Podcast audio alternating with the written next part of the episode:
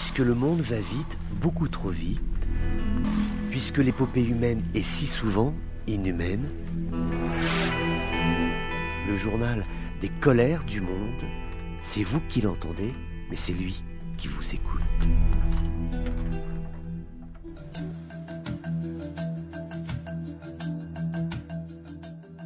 Bonjour à tous, disons-le, c'est préoccupant, cela vient de Libye, la décision a été prise de faire cesser euh, toutes ces chambres militaires conjointes et ces chambres d'opération qui visaient à créer un lien entre l'Est et l'Ouest. Celles-ci n'ont plus lieu d'exister, nous dit Najwa Webba, qui est la porte-parole officielle du Conseil de la présidence. Donc euh, à Tripoli, elle estime que ces chambres d'opération ont existé, elles n'ont plus lieu d'être aujourd'hui et que désormais ce sont toutes les entités euh, de concertation et de coopération entre l'Est et l'Ouest de la Libye euh, qui vont cesser de travailler ensemble. C'est euh, préoccupant lorsqu'on se souvient qu'il y a de cela encore quelques jours, des affrontements ont éclaté en pleine nuit à Tripoli, selon des médias locaux, des combats à l'arme légère qui ont eu lieu dans le quartier de El Djebs, donc on est sur le sud de la ville. C'est vrai que la tension monte entre l'Est et l'Ouest, entre les deux premiers ministres qui euh, continuent de se disputer euh, le privilège de conduire euh, le pays politiquement.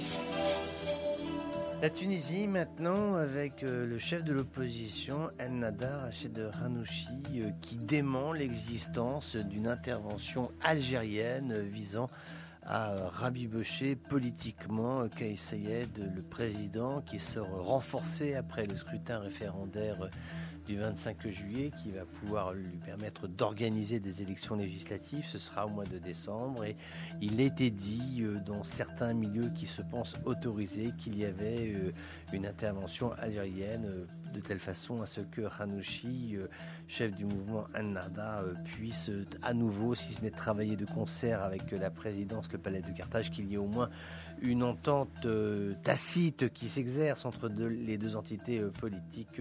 Il n'en est rien, nous dit Ranouchi. Et puis sinon, il savait, ça c'est quand même plutôt une bonne nouvelle et euh, les Tunisiens nous en parlent, mais il n'y a pas que les Tunisiens, il y a également la Syrie. La saison agricole n'est pas si mauvaise que cela. Les quantités de céréales qui ont été récoltées ces dernières semaines sont plutôt bonnes, sachant que la saison n'est absolument pas terminée. Hein. On est vraiment au début du mois d'août, ça va travailler encore. Il y a les secondes semences qui peuvent être euh, également euh, mises dans les champs et ça peut nous donner des récoltes assez tard, hein, jusqu'à la fin du mois d'août, parfois même euh, au tout début du mois de septembre. En tout cas, les chiffres sont plutôt bons malgré la sécheresse, malgré le prix des engrais, malgré un climat très anxiogène. Malgré tout, y a plutôt de bons résultats du côté de l'agriculture tunisienne et également aussi du côté de l'agriculture syrienne. C'est un coup dur pour le djihad islamique. L'armée israélienne a pu porter un coup décisif à la direction opérationnelle de cette brigade Al-Aqsa, qui est euh, donc une branche militaire du djihad islamique, qui est essentiellement opérante aux abords de Gaza. Pas moins de 12 dirigeants militaires, dont euh, Taïsir Jah Abari, euh, le dirigeant de la zone nord à Gaza, ainsi que Khalil Mansour, patron de la zone sud. Ce sont deux personnes qui étaient des cibles potentielles d'Israël, ceci depuis plusieurs années, d'après des sources bien informées à Beyrouth, une telle opération aurait pu être menée, une opération de neutralisation, ce qui porterait un coup extrêmement difficile. On peut noter que l'État israélien, pour l'instant, s'attaque au djihad islamique et à ses brigades armées. En revanche, Israël, pour l'instant, se tient en réserve envers le puissant Hamas, de telle façon à ce qu'il n'y ait pas de reprise des combats majeurs entre Israël et le Hamas. Et c'est vrai que le Hamas aussi, euh, souvent, on s'interroge sur ses capacités à gérer euh, les groupes connexes, annexes, qui sont euh, sur des zones territoriales où il est dominant. Maintenant, c'est vrai qu'aujourd'hui, le djihad islamique est aussi la troisième force politique de l'offre politique palestinienne. Donc voilà, c'est un mouvement qui est tout à fait important, significatif. Et c'est vrai qu'aujourd'hui, la tension, même si on s'est entendu sur une trêve, un cessez-le-feu, la tension est toujours extrêmement palpable entre les forces israéliennes et le djihad islamique. Il faut s'en occuper, c'est absolument essentiel. C'est l'OIT, l'Organisation internationale du travail, qui le dit, qui le rappelle aujourd'hui avec le réchauffement climatique, avec des températures allant jusqu'à 50 degrés Celsius en Irak. Eh bien, il faut repenser les conditions de travail. C'est vrai qu'aujourd'hui, tant pour le gouvernement, les organisations d'employeurs et de travailleurs, les syndicats, il faut se réunir, il faut parler ensemble pour imaginer des conditions de travail qui soient décentes et qui n'exposent pas la vie des travailleurs, parce que quelle que soit la physionomie euh, qui est celle de la personne qui travaille, euh, travailler ainsi euh, des heures et des heures par 50 degrés au soleil, ce sont là des organismes qui sont mis à très très rude épreuve. S'ils ne sont pas malades tout de suite, il y a forcément des séquelles, ne serait-ce la peau. Hein. Le soleil, trop de soleil, ce sont des brûlures au niveau cutané. Et donc voilà, l'Organisation internationale du travail, l'OIT, se lance dans un travail qui est très intéressant une vraie démarche de protection euh, des travailleurs. D'ailleurs, on peut s'étonner que ce soit fait aujourd'hui, même si on s'en félicite, hein, bien évidemment, que ce soit fait aujourd'hui pour la zone MENA et notamment pour l'Irak.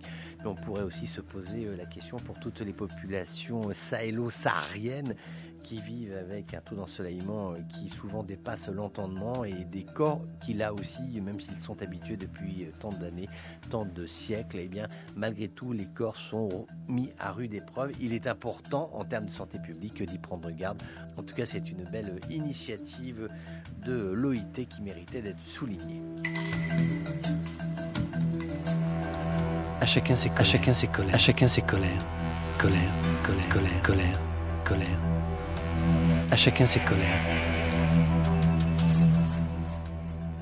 Nous allons en Russie, c'est notre escale aujourd'hui avec euh, cette décision qui avait été annoncée, qui était crainte et qui finalement a été prise. Le ministère russe de la Justice demande la fermeture du bureau de Moscou de l'agence juive pour l'immigration et ceci à un moment où le Premier ministre israélien euh, Yair Lapid a averti que cela serait une mesure dangereuse. Ce sont ces mots qui affectera les relations entre Tel Aviv et Moscou. C'est une agence qui a été créée en 1929, qui a commencé ses activités beaucoup plus tard, après la chute du mur de Berlin en 1989, afin d'aider des juifs à migrer euh, vers euh, les territoires euh, israéliens. La raison pour laquelle Moscou cherche à fermer cette branche de l'agence juive à Moscou peut être liée au fait que lorsqu'il était euh, ministre des Affaires étrangères, euh, Lapide a condamné la guerre russe en Ukraine et qu'Israël s'est rangé aux côtés des États-Unis. Il a également accusé la Russie euh, d'avoir commis des crimes de guerre. La Russie a alors découvert que plusieurs centaines de volontaires de nationalité israélienne se battent en Ukraine contre les troupes qui sont russes. Commentant la fermeture de ce bureau, donc de l'agence de Moscou, Lapide a déclaré, je le cite, la communauté juive de Russie est profondément liée à Israël. Son importance ressort de chaque discussion diplomatique avec les dirigeants russes. C'est vrai qu'aujourd'hui, il y a ce lien affectif très important qu'il y a entre la communauté juive de Russie et euh, le peuple israélien euh, en Palestine, avec aujourd'hui cette question de l'avenir, c'est comment demain, euh, si la confirmation est définitive qu'il y a cette fermeture de l'agence juive, comment les candidats au départ vont-ils faire? On peut rappeler que l'ex-Union soviétique a été l'un des premiers pays à reconnaître l'État israélien et établir des relations diplomatiques avec lui. C'était en 1948. Bon, c'est vrai qu'après les relations été rompu à l'occasion des guerres israélo-arabes, mais globalement, euh, il y a de bonnes relations et c'est vrai que Tel Aviv aujourd'hui ne s'explique pas cette mesure qui a été décidée par les autorités russes.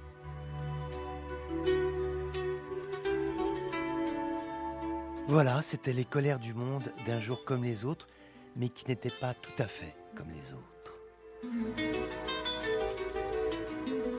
On se retrouve bientôt pour d'autres colères du monde.